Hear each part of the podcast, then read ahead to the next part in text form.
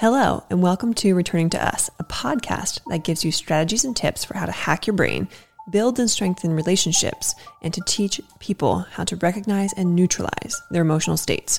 I'll discuss emotional intelligence and regulation, how food and exercise impact the body and brain, and share lessons from my own lived experiences. I'm Lauren Spiegelmeier, the founder of the Behavior Hub, which is an organization that works to reduce the stressors of raising and educating children through a brain and biology based lens. In these episodes, I'll share stories and strategies from my own life, work, and research, answer listener questions, and wrap it up with a try it at home tip. Decades worth of information in just minutes. You ready?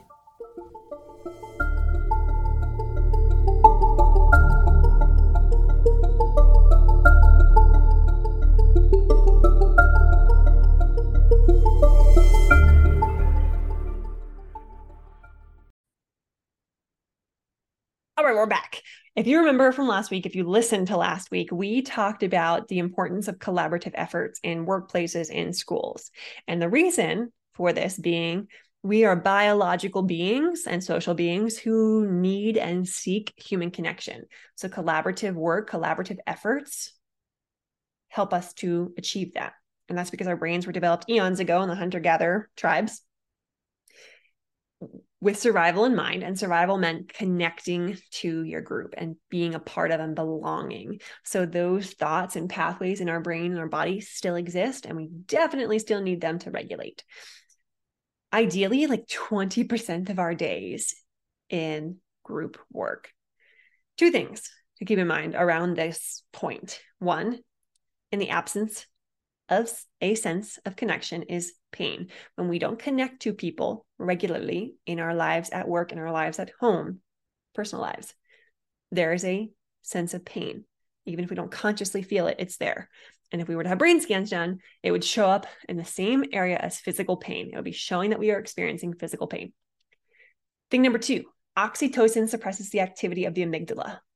what does that mean in English? It means oxytocin, the love chemical, the connection chemical, it suppresses the activity of the amygdala, essentially the uh, alert threat detection center of the brain, like emotional overall. When you're stressed out and things are you're triggered and, and all these amygdala is like woo woo woo woo woo. It's alert, alarm, fire.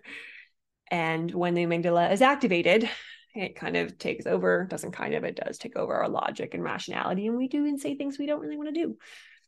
Oxytocin suppresses that human touch, human connection. So that is why all this matters and why it's important. On the last episode, we talked about the importance, uh, well, we talked about skills that people need to successfully uh, show up in groups. We talked about things to consider before planning these groups. We talked about expectations. And then today, I want to talk about what are some things that we need to go through before sending people off. So, the first of which is the procedures for group work. Like, what are the steps for going into group work? Like, what do you need to do beforehand? And what is what is everyone else expected to do in terms of like a one, two, three? One, we have to assign the task. We have to be clear and tell them the task. That one seems pretty obvious. Two, put some particular amount of time around it. Three, check in before starting to make sure they actually understand what the task is. Four, monitor their progress. Five, put some type of like help me in place before they come to you. So for kids, one that I use a lot in schools, three before me. Check with three people before you come to me to ask me for clarification on something. You could set up something in a adult setting as well. Maybe not so uh, maybe not wording it in a patronizing way, but you could use the same strategy. And then the last one is a transition cue that wraps everybody up and gets them transitioning to the next thing. Sign the task. What's the amount of time? Follow up before starting, monitor progress, a help cue, and a transition cue. Something to think about. Smaller groups are better than larger groups. Usually three or four people, four max, is like the sweet spot frequently and regularly works in, working in groups that are larger just means that there's higher likelihood for conflict. So, ideally smaller groups and really groups that are like similar or like abilities. So, talking about work, like people that are working in the same arena, talking about school, kids are the same academic levels. Why? We want to have them feel safe. And when someone in your group, or you're the only one in your group who feels like you are below the rest in terms of development or achievement or whatever it may be, you are in a sense of anxiety. But if you feel like there are equals around you, you can be more relaxed and calm and you feel more, you are more likely to participate. I mean, think about it. if you're in a group of individuals where you know about the same amount of information as those individuals, you're going to participate. If you're in a group where you feel like you know nothing, at least not to the level of those around you, you're probably going to stay quiet. Something, some things to think about before you create your groups. Interdependence. Is it positive? Meaning, does each person have a role and is the workload distributed to each role well? Are we interdependent on each other? We want to be equally. Accountability. How are we holding each person responsible for their work and what evidence are they going to provide to prove this? We want some face to face interaction, whether that's digital or in person, we want some face to face interaction. Are they having authentic interactions? Even if they separate, are they coming back together? Social skills. What social skills do they need before the group goes live? we need some group processing time and reflecting on how did they do as a group what how is their performance where can they improve and helping groups to get curious before jumping to conclusions or just reacting to things they didn't like within the group which is a great segue to the next point which is what happens when conflict arises we problem solve or we do something that i call a five minute clinic five minute collaborative clinic. So the biggest thing here is you get to keep it short, whether it's adults or students, you got to keep it short. No lecturing, no patronizing, no rambling. Four steps. You felt, I felt, problem solution. When you do the you felt, you're validating how you think someone felt. And you you start the script with I think you were feeling because you don't know. And then you go into and I was feeling, not but, because but negates what you just validated, and I was feeling. The problem is, let's come up with some solutions together. One, two, three, four. I felt, you felt, sorry, you felt first. You felt, I felt, problem, solution. Write them down, keep them somewhere. Because if the solution you decide on at the end does not work, the next time the problem comes up, and it will come back up because it always does, then we want to have a running list to go back to to try something else or to add to. Make sure that when we are going through these four steps, they are super short, concise, clear. State how you think they were feeling, state how you felt, state the problem, invite them to come up with a solution. Write them down, choose one. And last but not least, let's talk a little bit about types of group work because group work doesn't always have to be like an assignment where everyone comes together and they produce an end product. Group work can look a lot of different ways. Like you can use things called think, pair, share, turn and talk, walk and talk, ask three, then me. Ironically, that's a group practice inside a group practice. Pick and point, which let me explain some of these things. So I think a turn and talk, a walk and talk, a think, and then a pair, and then a share. Those are all probably pretty self-explanatory. A pick and point is when we engage students to and by asking a question, pausing, and having them all point at something at the same time. So better for younger students, but enables the group to kind of chorally mm, participate as a group without verbally participating. And when I say choral, they're not even verbal. They're like choral and that they're all doing it together. But um maybe synchronously participate is a better better uh, word than choral but not actually having to speak.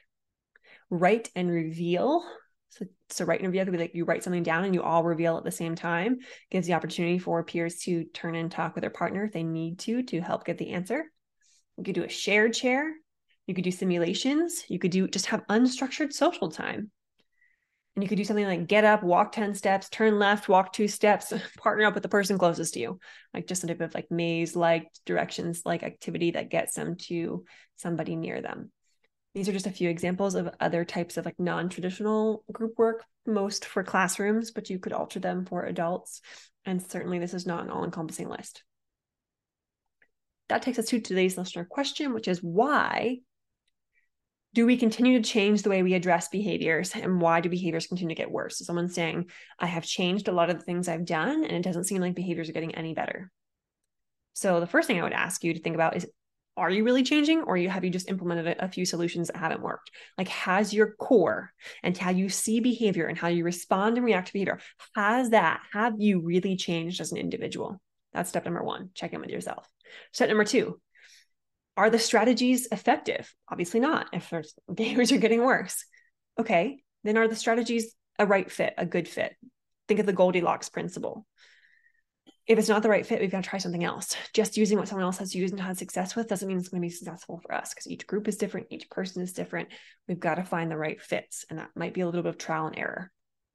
Number three, research is always changing. So, what worked before may not work today and we've got to get creative and we've got to think outside the box. Because i think about even strategies like planned ignoring. We used to do this in schools. We still do this a lot in schools of like i'm going to ignore a student when they show misbehavior. You know what's ironic about that? Most students who are acting out negatively are seeking attention. Okay so we ignore them. We don't give them the attention. The problem is it's a biological need. And by acting out they're telling us i need attention. I have a deficit in attention. So if we plan to ignore them and do ignore them, we are only deepening psychological scars. Yes, there might be an appropriate time to use that strategy, but often it's overused and it's not used in appropriate situations. What is a better use of time and energy? If a student has an unmet need in the area of attention, attachment, relationship building, then we need to make sure that we are trying to build that and cultivate it before they seek attention. And if we give them little doses of attention before they seek it, they won't be doing it negatively when we don't want them to to wrap up, I'm going to share with you our try at home tip, which is horse lips. It is a way to stimulate the regulatory nerve in your body and regulate your nervous system. I'm trying to think if I want to do this on on audio. okay, so horse lips is when you like kind of open up your mouth and let your lips kind of hang loose and you blow out air, kind of like you've seen like a horse blow out air from their lips and their lips just kind of flap. That is exactly what it is. So it's like and your lips just flap. One more time. If you could see my lips, you would see them flapping all over the place. Had to do that for you because I'm not sure you would have understood what I meant if I didn't give you the sound. so that's it for today's episode of Returning to Us podcast. Remember our try at home tip, which is horse lips. If you are looking for more support in areas of stress, trauma, and behavior, I have just started coaching again, which I'm super excited about because co- coaching is my my passion work.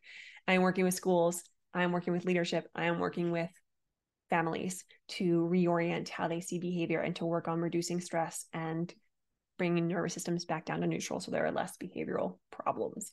If you want to learn more about this type of support, thebehaviorhub.com or text me at 717 693 7744.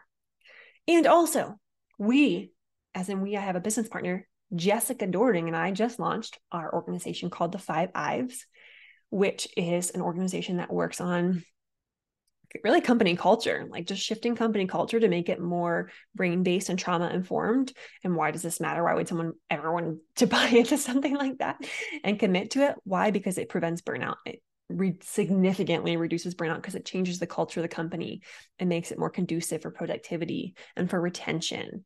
So it makes people happier in their work. Therefore, they're happier in their lives. Therefore, they show up. They don't flake on work as much. They work harder, they produce more, and you get more results. Sounds like a win to me. If you want to learn more about the work that we do for that, we offer a trauma certificate when you go through the program with us. Fiveives.com is where you learn more about that and get in touch with us.